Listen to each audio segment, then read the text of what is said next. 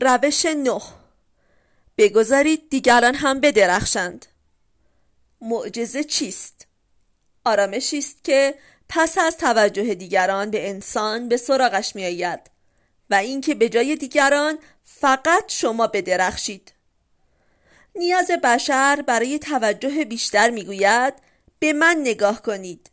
من موجودی خاص و مهمتر از شما هستم. این صدای درونی همان خواست مهم فرض شدن و مورد احترام قرار گرفتن است. البته به خرج دیگران. وقتی متوجه می شوید که تمام توجه ها مستقیم به سوی شماست و اجازه نمی دهید دیگران هم بدرخشند نوعی رضایت جادویی احساس می کنید.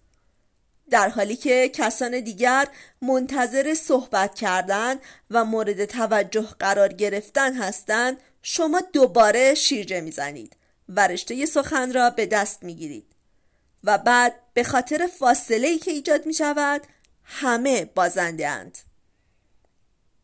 هرچند کنار گذاشتن این عادت سخت است اما بار دیگر که کسی مطلبی به شما گفت به جای پریدن وسط حرف او و گفتن اینکه من هم همینطور. حدس بزن امروز من چه کرده ام زبانتان را گاز بگیرید.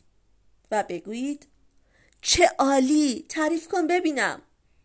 این کار اعتماد به نفس می آورد و شخص مخاطب از اینکه شما حضور دارید و گوش می دهید لذت می برد. او خودش را با شما در رقابت نمی بیند و شما آرام می گیرید و منتظر نوبت لب صندلی وول نمی خورید.